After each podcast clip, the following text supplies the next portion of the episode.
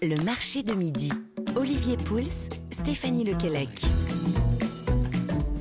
Bienvenue, bonjour, bienvenue dans le marché de midi, le rendez-vous le plus gourmand de l'été sur Europe 1 et c'est jusqu'à midi. Bonjour Stéphanie Lequelec. Bonjour Olivier, bonjour à tous. Vous êtes en forme? Me très en forme aujourd'hui et vous? Eh bien très en forme aussi, nous sommes ensemble tout l'été pour cuisiner, choisir des produits évidemment et puis voyager un peu. Et je vous embarque d'ailleurs tout de suite avec moi, si vous le voulez bien, au cœur du magnifique Jura, à Besançon, ville fortifiée mais aussi ville de gastronomie. Et parmi les spécialités locales qu'il faut absolument déguster là-bas ou ailleurs, la cancoyote, une préparation fromagère irrésistible. Nous la découvrirons en compagnie d'un fromager local et nous la cuisinerons bien sûr avec la chef Blanche Loiseau, fraîchement installée dans la ville de Besançon dans un nouvel établissement. Euh, nous vous retrouverons évidemment tout à l'heure, Stéphanie, avec votre défi vite fait, très bien fait. Un indice aujourd'hui? On restera dans le fromage et dans la région. Bon, ben, je pense que je vois à peu près de quoi vous voulez parler. Nous tenterons de percer les secrets d'un vin magique, le vin jaune. Nous partagerons quelques bons plans, évidemment, dans le coin. Nous savourerons les saveurs d'ailleurs, euh, comme tout au long de cette semaine d'ailleurs, avec les saveurs de Grèce et le chef Andreas Mavromatis. Europe 1. Faites votre marché avec Stéphanie Lequelec et Olivier Pouls. Et voilà pour le menu. Alors le marché à Besançon, c'est la Halle des Beaux-Arts qui ouvre du mardi au jeudi de 7h à 14h et le vendredi et samedi de 7h à 18h30 et puis le dimanche matin de 8h à 13h.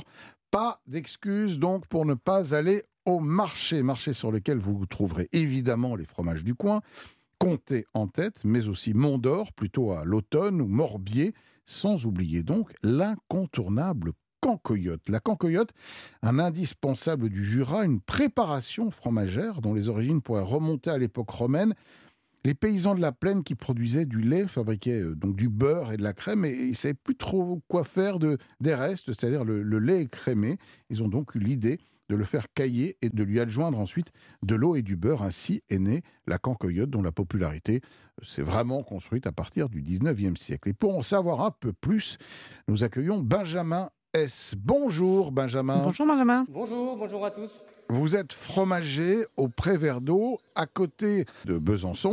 Et je crois que vous êtes en train de faire du fromage en ce moment. Vous dérange peut-être? Ah non, mais enfin, disons que j'ai pris un petit peu de temps pour, euh, pour, pour parler un petit peu de, de, de ce qu'on fait. Ouais. Et puis, euh, et puis voilà. Qu'est-ce que vous faites là justement en ce moment? Alors aujourd'hui, on fait de la, on fait de la raclette, euh, du beurre, euh, de la crème, et on fait aussi du, du fromage en grains, une petite spécialité pour nos amis euh, euh, québécois. Voilà, et euh, voilà, on fait pas mal de choses ici euh, à la fromagerie du Prévert d'eau. Ouais, une On fromagerie qui existe depuis 1897. Alors je vois que vous faites même de la raclette en plein été, bravo. Je ne sais pas si c'est ce qu'on va manger tout de suite, mais en tout cas vous faites aussi de la cancoyote tout au long de l'année. C'est ça, ouais, ouais. On est sur euh, l'appellation, euh, donc on est dans l'association de, promotion de la cancoyote. On fait partie de- des producteurs euh, de cancoyote, et donc on a rejoint donc l'association il y a maintenant un peu plus de, de 3-4 ans, et donc maintenant la, cancoyote qui est passée en IJP, donc appellation, euh, donc indication géographique protégée. Ouais, cette, euh, cette cancoyote qui donc n'est pas un fromage en tant que tel, mais une préparation fromagère. Alors donnez-nous un peu tous les, les- toutes les étapes de l'élaboration de la cancoyote. On part en fait de, de lait écrémé. C'est ça. Bah, en fait, vous avez pas mal ré- résumé juste avant. Euh, je vois que vous avez des bonnes, des bonnes sources. Je suis mangeur de cancoyote. Ouais, bah, je, vois ça. Euh, donc effectivement, euh, ça, remonte en fait aussi euh, il y, a, très longtemps au Moyen Âge et, les gens avaient du lait et récupéraient la crème et le beurre pour faire des gâteaux chez eux. Enfin voilà, les, fermiers. Et donc le lait écrémé, donc c'est pour faire de la cancoyote, il faut déjà produire du méton. Donc c'est le, c'est le fromage qui va servir à la- l'élaboration de, de la cancoyote. Donc c'est fait à partir de, de lait crémé qu'on va laisser euh, maturer et qui va cailler naturellement et qui va donner le, le fromage qu'on va qu'on va préparer ensuite. Alors le méton, ça ressemble à des, espèces de petits granulés comme ça, c'est relativement euh, sec et c'est la base de la cancoyote. C'est ça, tout à fait. Alors ici en Franche-Comté, les gens euh, le, le préparent, euh, préparent la cancoyote eux-mêmes et ils peuvent venir acheter. euh, donc nous, on est producteurs de, de méton. Euh, certains ne le font pas, mais l'achètent. Mais euh, nous, on le fait. Et euh, les gens peuvent venir acheter euh, directement leur euh, chez les producteurs comme nous, et ils font eux-mêmes leur cancoyote parce que chacun a sa petite recette, son petit savoir-faire, son petite, voilà, ses petites, ses petites astuces, voilà, subtilités, ouais, astuces. Ouais, oui, alors, alors, le méton, en fait, on, on, le, on le fait fondre, on y ajoute de l'eau, on y ajoute du beurre, et puis on l'aromatise. Tout à fait, c'est ça. Alors après, il y a la concoyette nature, bien entendu, c'est euh, du méton, euh, c'est du méton fondu avec euh, adjonction de, de, beurre, plus ou moins, euh, plus ou moins en fonction des goûts. Et puis après, effectivement, on, on, y ajoute. Bah, nous, on est quand même dans le Jura, une région qui produit d'excellents vins, mmh. donc du vin du Jura, du, du, vin jaune, pas mal de choses, quoi. Et puis plein d'aromates que les gens produisaient aussi dans leur jardin. Alors Stéphanie, ça donne un fromage qui est assez euh, coulant, qui a une structure un peu particulière. Servi, hein. Oui, servi à la cuillère même. Hein. et, c'est un fromage qui est extrêmement peu gras. C'est le gros avantage de cette canqueillotte parce que je crois que c'est vrai que vous vous souciez de, bah, nos summer body cet été sur Europe 1. Oui, bah, c'est peut-être le seul jour où je, oui, je crois. je, fais très attention à ça. Mais euh, oui, il faut le préciser pour les, les gens qui ne peuvent pas manger trop gras, c'est un excellent fromage, n'est-ce pas, Benjamin? Tout à fait, ouais, c'est ça. Ouais. On, tourne aux environs de, en moyenne entre, euh, entre 8 et 14 de matière grasse. Ah, c'est pas grand-chose. Le, le, poids, c'est vraiment, vraiment peu pour, pour un fromage. Donc euh, c'est vrai que c'est assez diététique. Et en été, c'est assez frais, c'est vraiment digeste. Donc c'est sympa sur des tartines où il y a plein de préparations euh, à faire avec la charcuterie bien entendu, mais d'autres euh, d'autres préparations et euh, on peut en accommander à plein d'usages. Oui, et puis de plus en plus la cancoyote est à la mode, peut-être aussi grâce à un certain nombre de chefs. Je pense à Mathias Marc par exemple qui est originaire du coin et qui prépare la cancoyote chez Délicieuses pommes de terre à la cancoyote, Mathias, voilà, qu'on salue. Voilà, parce que la, pomme de terre justement et la cancoyote un peu fondue dessus, mm. c'est c'est juste magique. Le, le, mets par excellence. Et puis les, ces cancoyotes, on les achète déjà aromatisées. Alors vous avez parlé, moi j'aime beaucoup celle au, vin du Jura avec ce côté euh, un petit peu noix, un peu. Euh, on parlera du vin, du, vin jaune dans un instant d'ailleurs. Mais il y a aussi plein d'autres saveurs, si on peut dire, qui, qui aromatisent cette cancoyote. Oui, oui, bien sûr. Après, il y a, y a plein d'aromatisations. Euh, je vous dis, on, on, fait que reproduire ce que faisaient les, anciens. Donc de l'ail qu'il y avait dans le jardin, de, l'échalote. Après, effectivement, il y, a, un petit peu les épices, donc cumin, des choses comme ça. Donc on peut faire, euh, on peut agrémenter euh, avec euh, plein d'aromates, plein de petites saveurs un petit peu inédites. C'est assez sympa. Bon, merci beaucoup Benjamin S. On va vous laisser retourner à l'élaboration de vos produits et de vos fromages m'avoir contacté. Voilà, la fromagerie du Pré Verdeau à Pouilly-les-Vignes, à côté de Besançon. Découvrez, si vous ne la connaissez pas, cette spécialité fromagère, la cancoyote. Je vous garantis que c'est absolument délicieux. En entrée, en plat, euh, presque en dessert, on pourrait le dire. Dans un vous aimez ça, Olivier On sent votre passion ah, sur le produit aujourd'hui. Hein. J'adore ce fromage. Et dans un instant, ben, on va cuisiner la cancoyote et peut-être d'autres fromages ou d'autres produits locaux en compagnie de la chef Blanche Loiseau. C'est le marché de midi sur Europe 1. Nous sommes bien ensemble jusqu'à midi, alors que vous soyez en voiture, devant le barbecue, ou tout simplement en train de chiller à la plage, ou malheureusement au travail. Restez avec nous. À tout de suite. Europe 1. Et nous revoici dans le marché de midi sur Europe 1. Nous sommes ensemble avec Stéphanie jusqu'à midi. Euh, nous nous baladons du côté de Besançon en, Franche-Comté. C'est vrai que la Franche-Comté permet euh, à elle seule de constituer tout un plateau de fromage.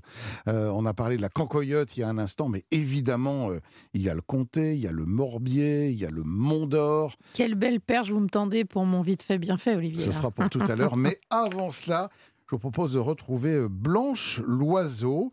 Euh, Blanche Loiseau qui euh, s'est installée depuis très peu de temps à Besançon. bonjour Blanche, vous êtes la fille évidemment du, du, regretté grand chef Bernard. Qu'est-ce qui vous a pris d'aller vous installer là-bas, en plein cœur de la Franche-Comté, loin de votre Morvan natal?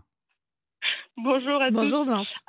Alors, loin, oui et non, c'est vrai que notre Morvan natal euh, quelques similitudes avec le Beau Jura euh, et les alentours de Besançon. C'est vrai que c'était une opportunité, euh, un lieu, l'ancien conservatoire de musique de la ville. On a sous des magnifiques 4 mètres de hauteur sous plafond, sous des voûtes 18e, un sublime bâtiment classé en plein cœur de Besançon, où on a ouvert le 21 avril l'Oiseau du Temps, qui est un bistrot, un peu notre bistrot pilote l'Oiseau. Mmh. et où on célèbre le terroir franc-comtois et on essaye de faire un petit peu le trait d'union entre Bourgogne et Franche-Comté. Voilà, moi je vous ai croisé déjà dans les cuisines du, du restaurant gastronomique de Saulieu, mais là c'est un autre terrain de jeu pour vous, j'imagine maintenant. Oui, absolument. Moi, c'est mon premier poste de chef, donc avec toutes les responsabilités que euh, cela incombe. Et euh, après, c'est vrai qu'on est sur un bistrot, donc euh, moi, c'est c'est des plats canailles qu'on aime bien. Hein. C'est des terrines, c'est des, des morteaux briochés, c'est mmh. des, des plats, voilà, la truite du Jura qui est absolument superbe. C'est vrai que la Franche-Comté a un tel terroir que euh, c'est euh, une partie de plaisir. il, va, il vous a fallu un peu de temps pour l'appréhender, justement, ce, ce terroir. Vous êtes penché sur les spécialités locales. Vous avez été rencontrer, j'imagine, des producteurs aussi pour vous imprégner de tout ça? Oui, absolument. Bah, c'est vrai que c'est une ouverture qu'on a préparée euh, presque, presque un an à l'avance. On a eu sept mois de travaux et forcément, la carte s'est travaillée sur au moins trois à quatre mois avant, avant l'ouverture. la recherche des producteurs, ceux qui sont venus à nous également et les inspirations des produits. Le but n'étant pas non plus de, de revisiter des classiques locaux parce qu'ils les connaissent bien mieux que nous, mmh. mais c'est d'essayer en tout cas de, de prendre leurs produits, euh, des produits emblématiques du, du terroir franc-comtois et, de les mettre en avant. Bon, eh bien justement, euh, ces produits emblématiques du terroir franc-comtois, on a parlé tout à l'heure de fromage avec la cancoyote, il y a évidemment le comté aussi, l'incontournable. Euh, qu'est-ce qui mijote pour ce midi du côté de l'oiseau du temps? Alors, euh, bah, on l'a bien évidemment au plateau. Hein. On a un superbe euh, plateau de fromage euh, du MOF Fromager Marc Janin qui est à Champagnol. Et on l'a également en cuisine. alors, on l'a en entrée. On a un, vieux comté, 32 mois d'affinage, qui est encore sur un fin comté d'été, qui est avec un carpaccio de tomates, eau de tomate et brésil fumé. Alors le brésil, c'est un jambon de bœuf fumé. Mmh. Et donc là, on est sur un, un comté assez âgé qui amène beaucoup de salinité et on l'a euh, dans le poulet Gaston Gérard. Alors, ah, poulet Gaston Gérard, voilà, le fameux. Mais c'est plutôt bourguignon, ça. C'est de Dijon, je crois. Hein, oui. Absolument. C'est dijonnais, mais c'est une recette dans laquelle il y a du comté dans la sauce. Et du coup, nous, on rajoute aussi, on la termine, on la fleur au vin jaune à la fin. Pour vraiment, voilà, ça c'est vraiment notre recette Bourgogne-Franche-Comté euh, du restaurant. Quoi. Ouais, c'était un poulet euh, mijoté, euh, en fait, qui, je crois que c'était parti d'une recette un, peu ratée de, de, la femme de, Gaston Gérard, qui était le, le, maire de, de, Dijon et qui avait fait tomber, je crois, des épices dans le, dans le plat. Exactement, elle avait fait un poulet crème moutarde, un peu tombé le pot de paprika. elle a compensé en mettant un peu de comté et encore de la crème. Alors euh, nous on fait euh, une volaille, euh, la cuisse en ballotine et le blanc grillé à la plancha et la sauce à côté. Et c'est vrai qu'on met pas mal de comté un petit peu affiné pour quand même déjà que ça donne ça donne une belle texture à la sauce un peu plus épaisse et fleurer au vin jaune à la fin pour voilà vraiment ce côté comté noix qui qui s'envole ah ben, c'est une non mais c'est un, très beau pont entre ces entre ces deux régions. C'est un plat, c'est facile à faire, euh, à, laisser mijoter. C'est pas forcément un plat très estival, mais après tout de la crème en été, euh, pourquoi pas. Oui, mais il y a hein. aussi des petites journées de pluie parfois en été, Olivier, donc on peut se réconforter. Absolument. Ben écoutez, euh, ça nous a donné très envie. un autre plat qu'on va peut-être déguster ce midi. Vous vous changez régulièrement la carte, mais alors pas forcément avec du fromage. Qu'est-ce qu'il y a sur le coin du fourneau? Alors, qu'est-ce qu'il y a sur le coin du fourneau? Eh bien, sur le coin du fourneau, on a la truite du Jura qu'on va faire euh, mmh. tout doucement, euh, un petit peu confire euh, à l'huile d'olive, un peu mi-cuit, très moelleux, avec des jolies fenouilles braisées, jus d'orange, citron vert. On a la morteau brioché avec une belle salade fraîche et plein de cerises fraîches parce que là, on a reçu les premières cerises en tout cas, là, il y a largement de quoi passer un bon déjeuner. Euh, merci euh, beaucoup, euh, Blanche. On peut venir vous voir tout au long de l'été à l'Oiseau du Temps. Vous ne fermez pas, je crois? Non, on ne ferme pas cet été. Vu qu'on vient d'ouvrir, comme ça, on, est là. Eh bien, magnifique ode aux produits du Jura. Vous nous avez mis l'eau à la bouche. très, très bel été à Besançon, à vous. Euh, et puis nous, dans un instant, euh, ben, on va euh, remplir nos verres. Et vous savez que si dans le Jura on peut manger, on peut aussi y boire et très bien y boire. Nous allons percer les mystères d'un vin un peu magique, le vin jaune. A tout de suite sur Europe 1 dans le marché de midi qui vous accompagne en gourmandise jusqu'à midi. Et petit à petit, l'heure de l'apéro approche. vous Vous êtes toujours euh, bien disposé pour partager un Écoutez, petit verre regardez, j'ai mon verre devant moi. Olivier, avec quoi on le remplit aujourd'hui? On va le remplir avec, euh, avec des spécialités euh, locales, puisque nous sommes dans le Jura jusqu'à midi aujourd'hui dans, dans ce marché de midi. Alors quand on pense au Jura, on pense évidemment au vin jaune. vin jaune, c'est vraiment une particularité unique au monde. Il n'y a que dans le Jura qu'on a des vins de cette typicité-là. Et c'est un vin dont les origines sont un peu incertaines. Le goût ne laisse évidemment personne indifférent. Soit on l'adore ou on le déteste. C'est un peu clivant. Vous savez, ce, vin de voile aux notes de curry, de noix. Euh, il est resté très mystérieux jusqu'aux travaux euh, d'un certain Louis Pasteur, qui possédait d'ailleurs une petite vigne dans la région et qui a donc aidé à percer les mystères de l'élaboration de ce vin qui passe six années en tonneau. Et pour aller un petit peu plus loin et comprendre tout ce qui se passe, eh bien, je vous propose d'accueillir Denis Granvaux. Il est vigneron et président des caveaux des billards, du caveau des billards. Bonjour, Denis Granvaux. Bonjour. Est-ce que vous avez les tonneaux à portée de main? Oui, oui, on a les pièces, euh, les pièces de vin jaune à portée de main. Je suis à la cave. Ah, silence. À la cave à vin jaune. Silence de cathédrale le silence est d'or. Voilà.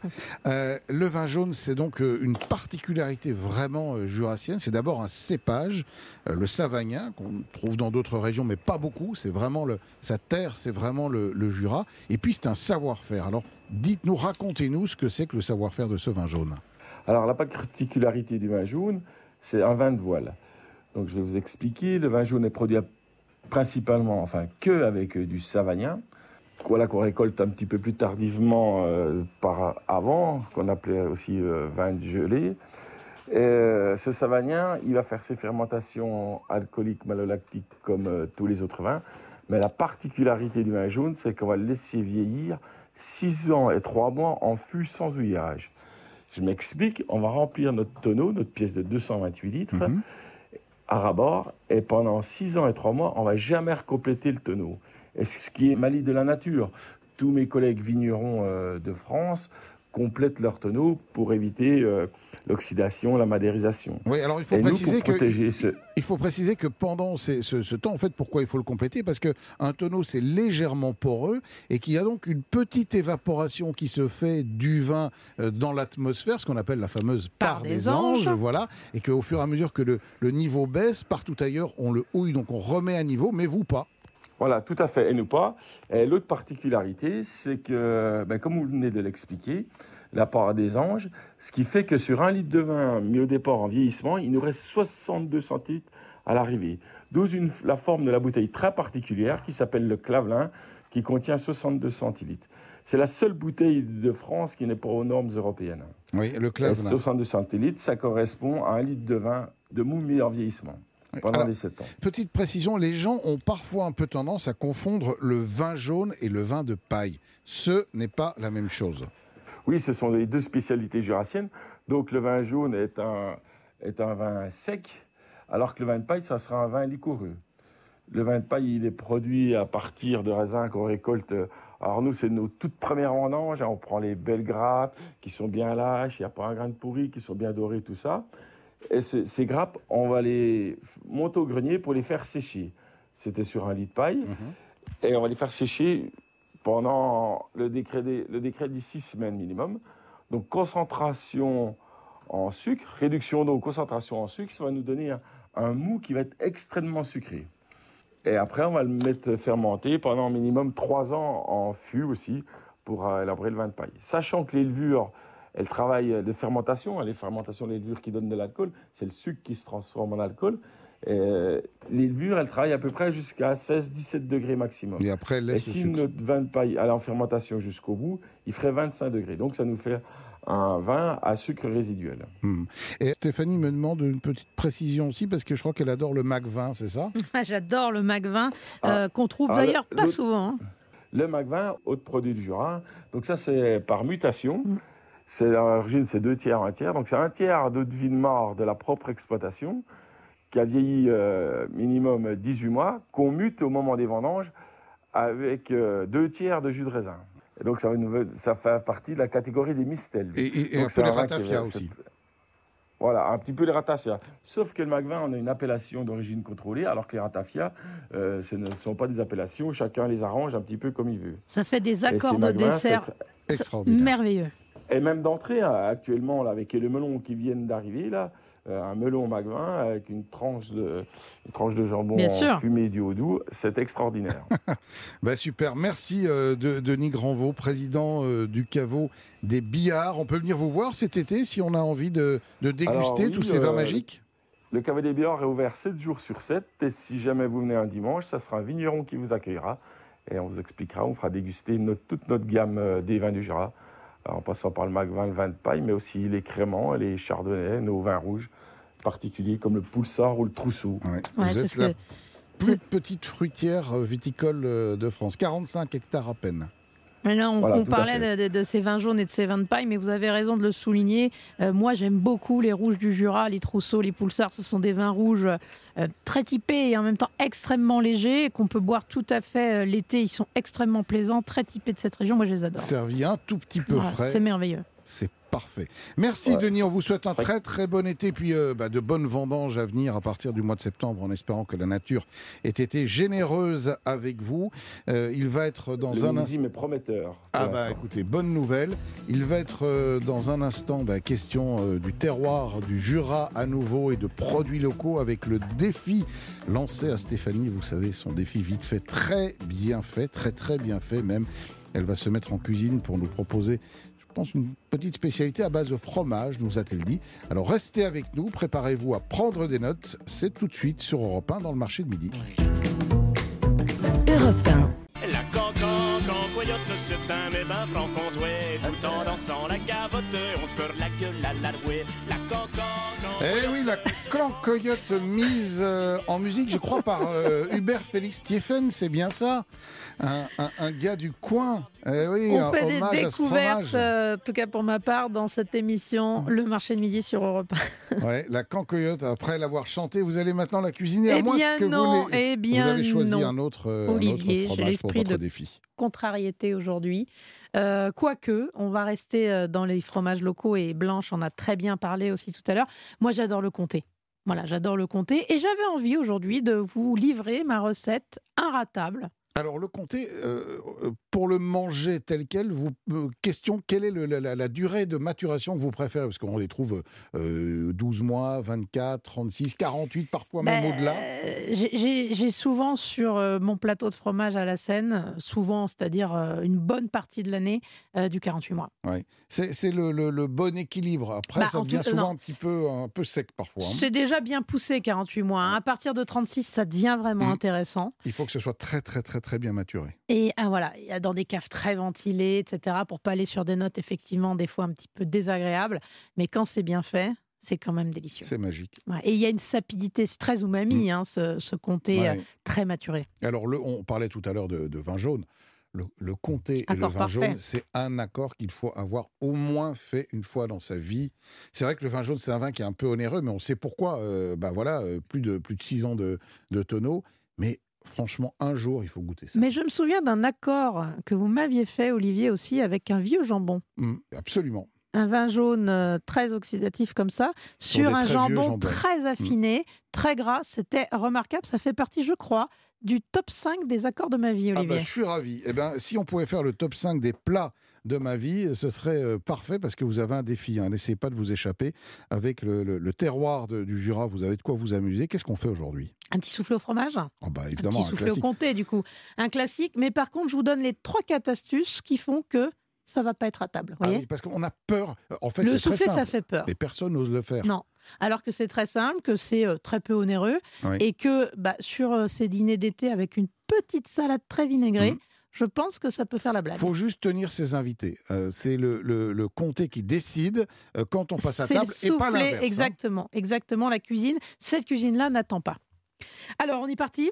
On est parti. Alors tout commence avec une béchamel, tout ce qu'il y a de plus classique. 75 grammes de beurre, on est pour 4-6 personnes et on va faire un beau soufflé à partager. Vous savez, dans un moule mmh. à souffler un peu haut, 15-16 cm. J'aime bien cette idée d'aller à la cuillère comme ça, partager le soufflé. 75 grammes de beurre sur un feu doux, on fait fondre, à peine mousseux. J'ajoute 75 grammes d'un mélange moitié farine, moitié maïzena. Première astuce, voilà, pour avoir plus, de légèreté, quelque chose de plus digeste et qui va souffler euh, beaucoup plus facilement. On cuit euh, une minute comme ça, surtout sans coloration, ce roux. Oui, il faut, il faut que la farine soit un peu cuite, que ça sente un peu le gâteau, pour pas que ce soit indigeste. À peine, mais sans que ça colore, parce qu'on reste bien sur un roux blanc. Mais c'est très important, effectivement, de faire éclater l'amidon. C'est ça qui va vous donner cette belle base de béchamel et qui va rendre aussi euh, la farine très digeste. 75 centilitres, vous avez vu, c'est 75, 75, 75. Ah oui, facile pour l'instant. Très hein. facile. 75 centilitres d'un très bon lait entier. On verse sur le roux. On euh, fouette bien pour éviter tous les grumeaux. Toujours à feu doux, on laisse reprendre une ébullition. Il faut que la béchamel cuise. Une pincée de sel. Alors, on peut éventuellement s'aventurer à aromatiser le lait avec une petite gousse d'ail et une branche de thym si on le souhaite, mais c'est pas obligatoire. Et là, je vais faire infuser de la cardamome verte. Je vais râper c'est le twist un petit peu de se souffler au comté. Euh, ça fait bon ménage de la cardamome verte. Alors c'est assez facile à, trouver, Chez les épiciers, Voilà. Euh, on laisse cuire euh, cette béchamel. On la dépose dans un petit saladier, un petit film au contact, vous savez, mmh. pour éviter que ça croûte sur le dessus, et on laisse redescendre en température. Donc cette béchamel est encore tiède, on y ajoute le comté qu'on a arraché comme ça au couteau, on l'a acheté râpé éventuellement, mais on remet un petit coup de couteau sur le comté pour bien que ça s'amalgame à l'appareil. Mmh, on ajoute, bien. voilà, on ajoute six jaunes d'œufs. On a séparé le blanc des jaunes, on ajoute six jaunes d'œufs. On mélange et là, on laisse retomber en température. Et lorsque c'est froid, on monte les six blancs en neige, en neige très ferme. Hein, bien dur. Voilà, bien dur, avec une toute petite pincée de sel à l'intérieur.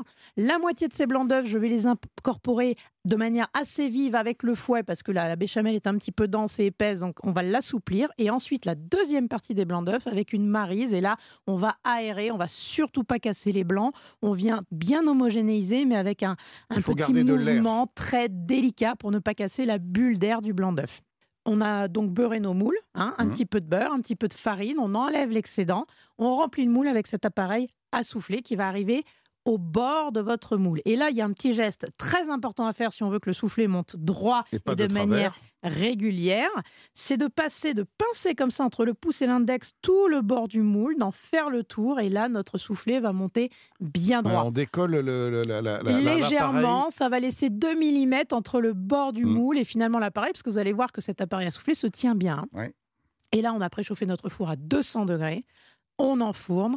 25 à 30 minutes. Alors 25 pour les gens comme moi qui aiment un soufflé moelleux, voire avec presque mi-cuit au centre. 30 minutes pour les gens qui préfèrent avoir quelque chose un petit peu plus ferme. Et alors là, l'astuce Olivier, vous le savez, surtout pendant ces 25 minutes, on est patient mm. et on n'ouvre pas la porte du four. Jamais. On fait coucou euh, par la fenêtre euh, au, soufflé, on le surveille, on le regarde. Mais si on ouvre la porte, on fait s'échapper toute l'humidité. Toute l'humidité, toute la vapeur dont on a besoin pour que ce soufflé monte. Et puis alors après, il faut aller vite. Vous l'avez dit tout à l'heure, les invités sont déjà autour de la table, la salade est déjà mélangée, et puis on y va à la cuillère. Et on pose ça au milieu et euh, feu à volonté. Et on partage feu à volonté avec un vin jaune, pourquoi pas? Bah oui, pourquoi pas, exactement. Ou avec d'autres vins du Jura, peut-être un petit peu euh, plus simples et moins onéreux. Il y a des, de délicieux chardonnays. Il y a également des savagnins qui sont faits en méthode houillée ou non houillée. Il y a vraiment un terrain de jeu incroyable entre le, le comté et tous ces, ces très très beaux vins de la région. Merci Stéphanie. Une fois encore, ce défi est relevé haut la main. Vous avez le droit de revenir demain, tiens. Je Et puis si vous voulez, bah, restez parce que justement, on va parler de bons plans gastronomie dans le Jura et plus précisément en Besançon. Nous sommes, euh, bah, nous sommes bien là, euh, tous ensemble dans le marché du midi sur Europe 1. Le marché du midi sur Europe 1.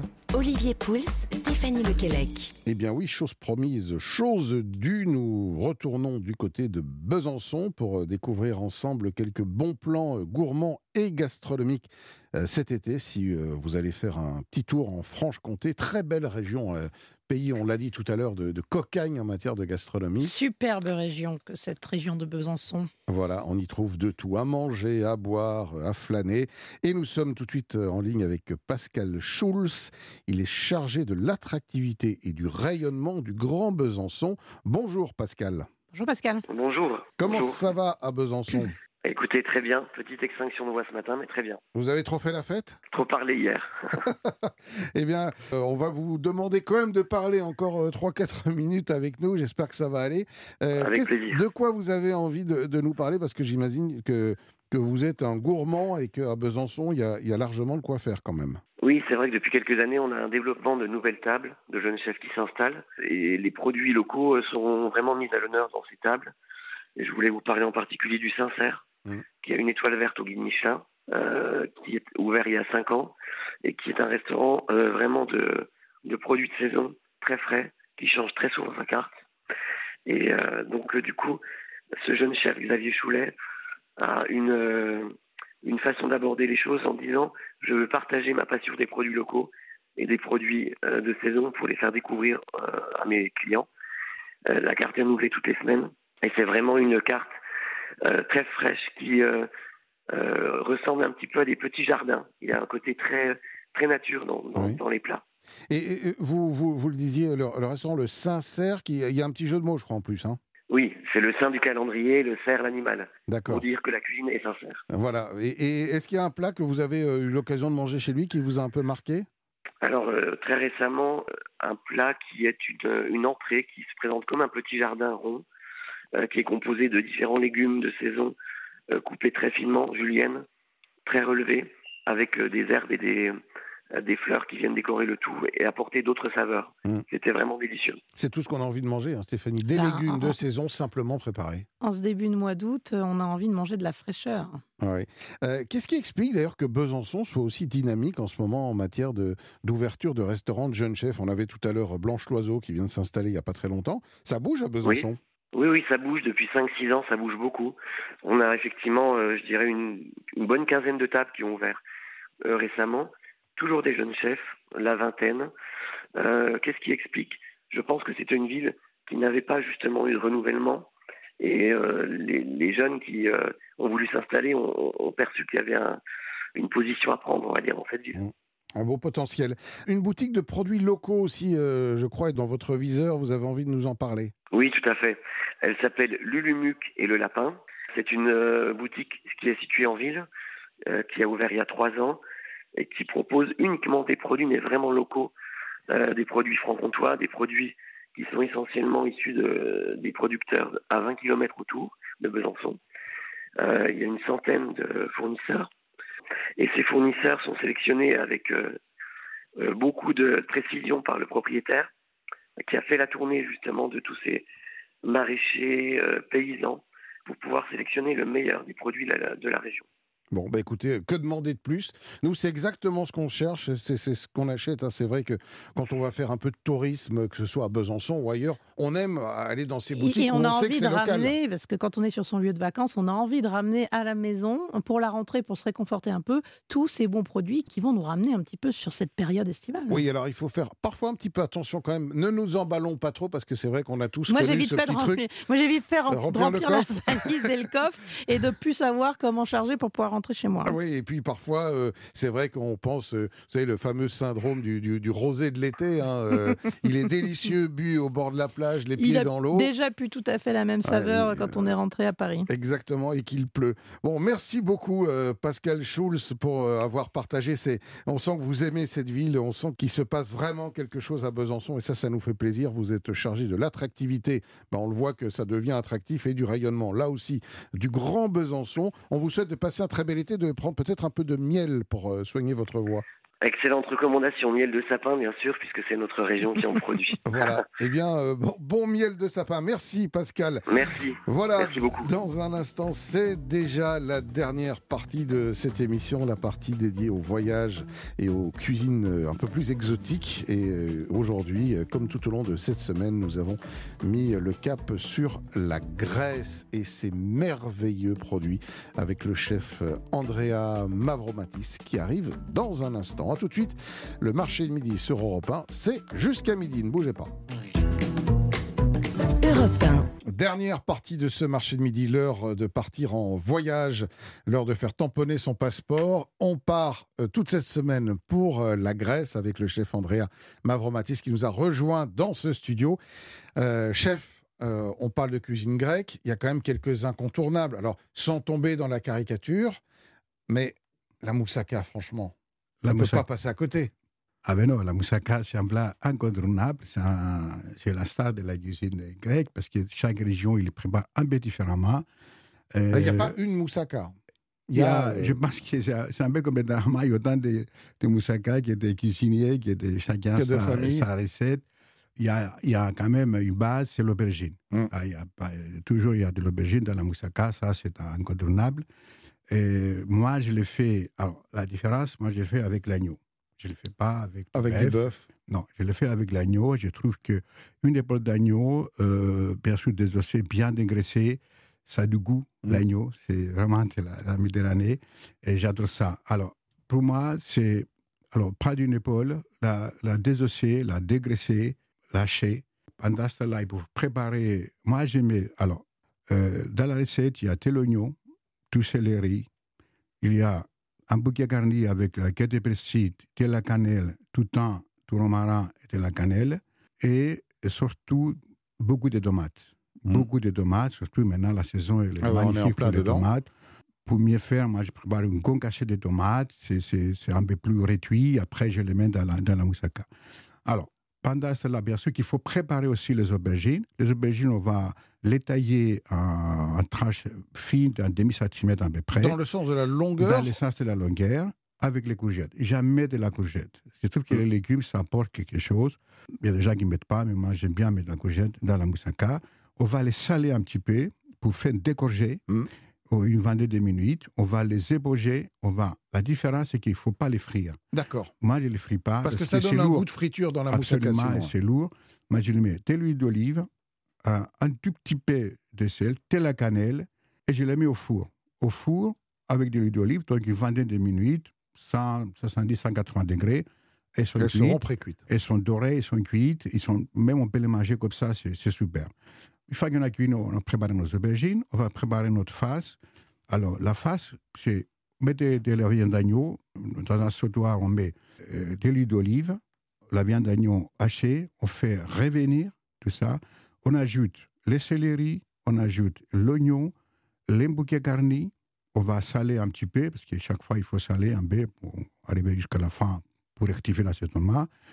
Et on va déclasser au vin blanc. Alors, c'est un vin blanc euh, qui est assez animal, assez, assez sec. Assez sec et assez animal. Euh, là, c'est un vin qui vient de l'île de Zaginthos, qui a quatre terroirs différents. Mais bon, si on, a du vin blanc classique, ça, ah marche quand même. bien hein. sûr, un vin blanc sec classique, mm. c'est très bien. Alors, on va rester le réduire presque à sec. On va rajouter les tomates. C'est là où on rajoute les tomates. On va continuer à, à cuire à peu près une heure. Voilà. À la fin de la cuisson, on va ajouter tout persil et moi, je rajoute des menthes. Parce que la menthe, avec l'oignon, ça, marche très bien. Ça va très bien. En plus, ça donne une note de fraîcheur dans notre moussaka. Une fois qu'on a cuit ça une heure et demie, on rectifie l'assaisonnement, on met un peu de cannelle, parce que la cannelle est importante dans la moussaka. Ouais, Sel, poivre et cannelle.